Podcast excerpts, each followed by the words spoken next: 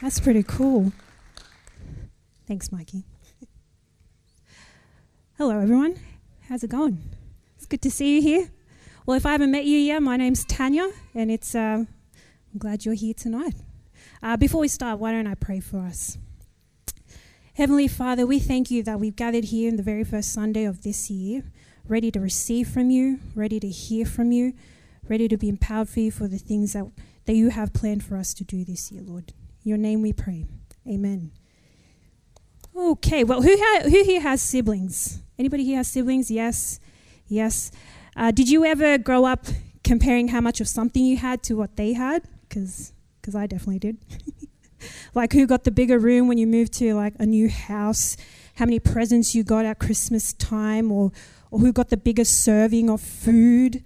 Now, I'm one of eight siblings, okay, and we love food in our house. And uh, usually, sometimes after dinner, we like to we like to have dessert. And dessert usually was um, Neapolitan ice cream. Does anyone remember that? Is that still a thing? I don't know. Mum would always buy Neapolitan ice cream because she said it was like cheap. Um, she had eight kids, so she was like making it stretchy. Anyways, any, anytime we would have ice cream, someone would be like delegated the role of serving the ice cream, and by delegated, I mean you were told to do it. And um, sometimes when I would do it, what I would do is I'd serve my siblings first, and then I'd serve myself first. Now, anyone looking at this little scene happening would think, oh, that's so nice of her serving ice cream to her siblings first. She must be a really good big sister. yeah, no. No, it was strategic, okay? I served them first because I would give myself extra scoops of ice cream. Okay, it's all it, it's all strategic. Everyone, you you grow up in an island family. When it comes to food, you got to be stealthy and swift. Why am I telling you this story? What's the point of me turning myself in? The point is purpose, purpose, intention, motive. Purpose makes a difference whether it's as silly as sneaking extra scoops of ice cream or something as challenging as finding a reason to get out of bed in the morning. Purpose makes a difference.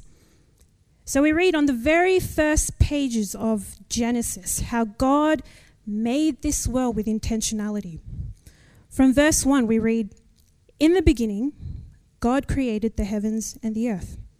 The earth was without form and void and darkness was on the face of the deep. And the Spirit of God was hovering over the face of the earth. Then God said, Let there be light. And there was light. And God saw that the light was good. And God divided the light from the darkness. God called the light day, and the darkness he called night. So the evening and the morning were the first day. As you read through Genesis 1, you learn of how the Lord spoke different parts of the world into existence from the sky to the land to the diverse ecosystem of vegetation, from celestial bodies to creatures of the sea, air, and land. And the last of his creation was the most intentional act of creation. Verse 27 tells us So God created man in his own image. In the image of God, he created them. Male and female, he created them. Chapter 2, verse 7 says, And the Lord God formed the man of the dust of the ground and breathed into his nostrils the breath of life and became a living being. Now, the Hebrew word used here for formed describes the action of an artist, a sculptor, or a potter. It's a specific term that's always used for work being done on an, on an existing substance, which means God literally formed mankind from the dirt. Now, the kicker is this isn't what made humanity alive. No, at that point, we were just a sculpted form of, of dirt, really. No, what brought humanity to life is what God did after the formation. And that was breathing His life into that lump of sculpted dirt and turning it into a living being. All life began with God, but human life began with the breath of God. In essence, without God, we would not live. Now turn to your neighbor and tell them, you're not just a piece of dirt.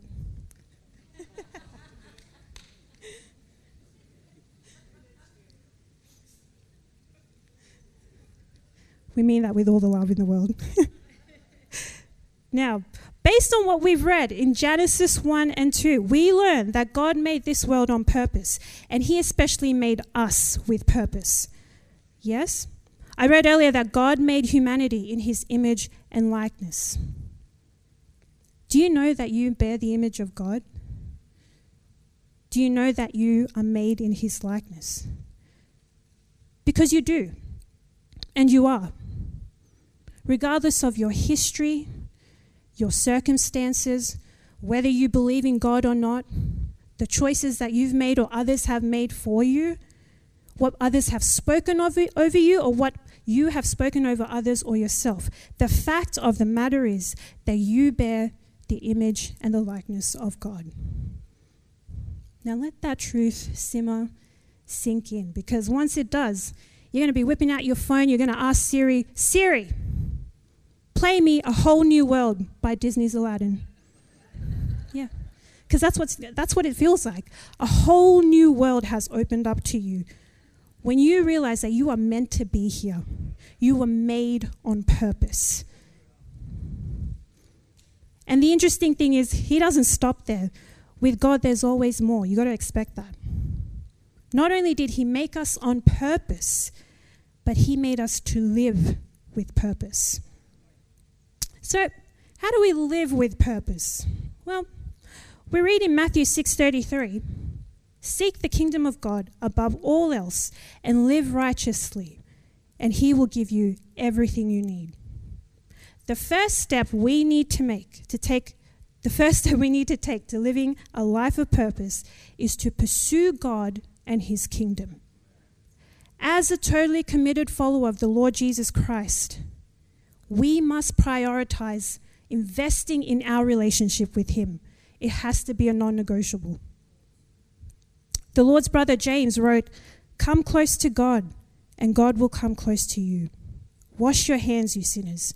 Purify your hearts, for your loyalty is divided between God and the world. You want a life driven with God given purpose? Then I encourage you come close to God, walk with Him, live with Him. And as you do, you will find out who God really is, what His character is like, what His voice sounds like, what His plans are, and His plans for you. Here's some things you can do to help you move in that direction. If you have a Bible at home, open your Bible, open it and read it. You don't know where to start? Start with John. It's a great way to get introduced to God. Practice praying.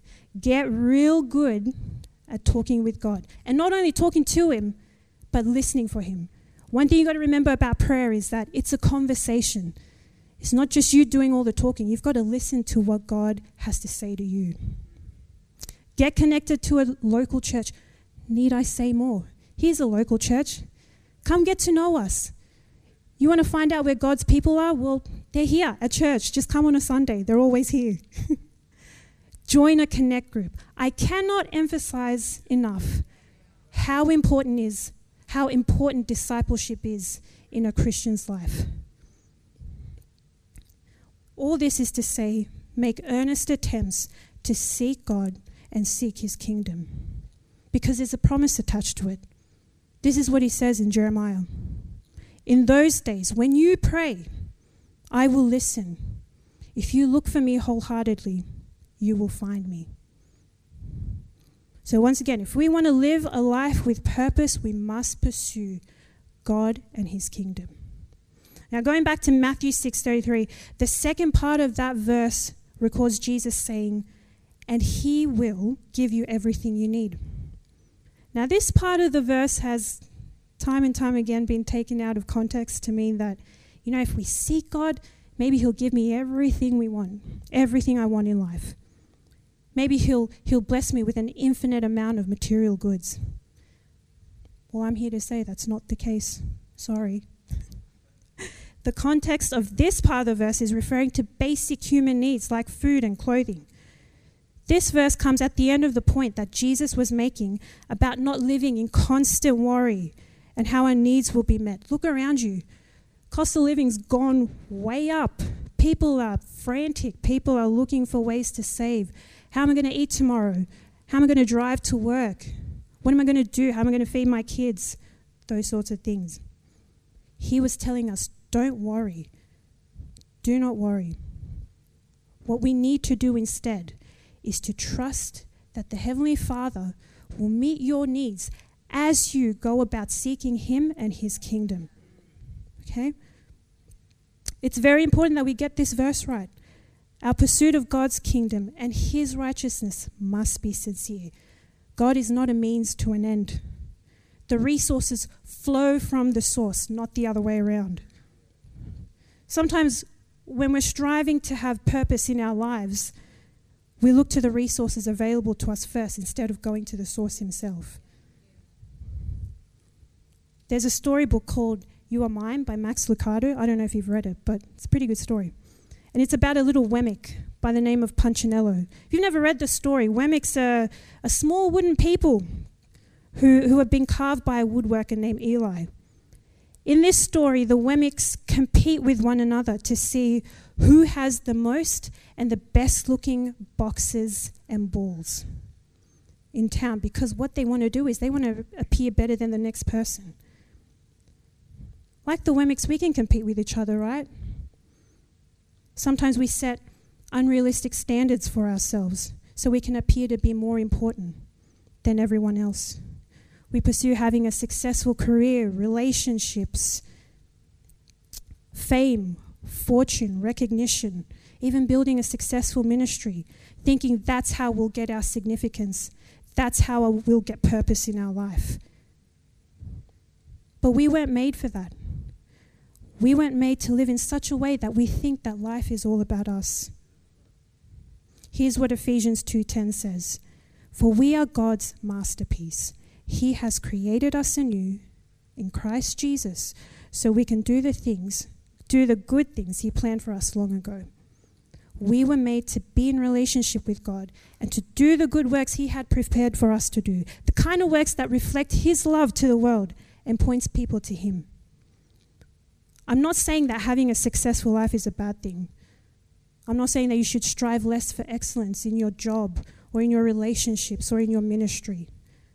I'm saying that whatever you do, whatever it is, whether it's, you know, your job, whatever, let it flow from the truth that you are loved by God, that He made you on purpose, and to live with great purpose. Can I have the team come? Thanks, guys. Now, in the story of the Wemmicks, Punchinello ends up stumbling into Eli's house. Eli takes the opportunity to remind Punchinello what makes him special. It wasn't because he had the most boxes or balls. No. Punchinello was special because he belonged to Eli and he was loved by Eli.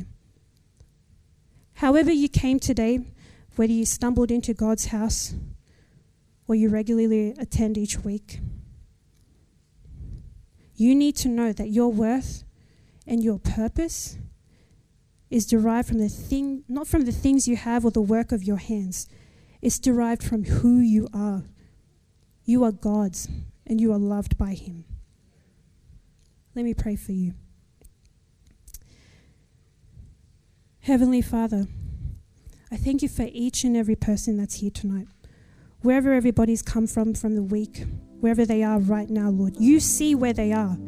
You see where each person is at. You know them by name. And I pray over them, Father, whatever it is that they are striving for, Lord, let it be to your glory. For those that are hungry for more, Lord, I pray that your Holy Spirit will pour out onto them, Lord. Give them vision for this year. Give them purpose for the year, Lord. Help them to see where, where they can go with you, Father. We give this word over to you. We give ourselves over to you. Your name we pray, Jesus. Amen.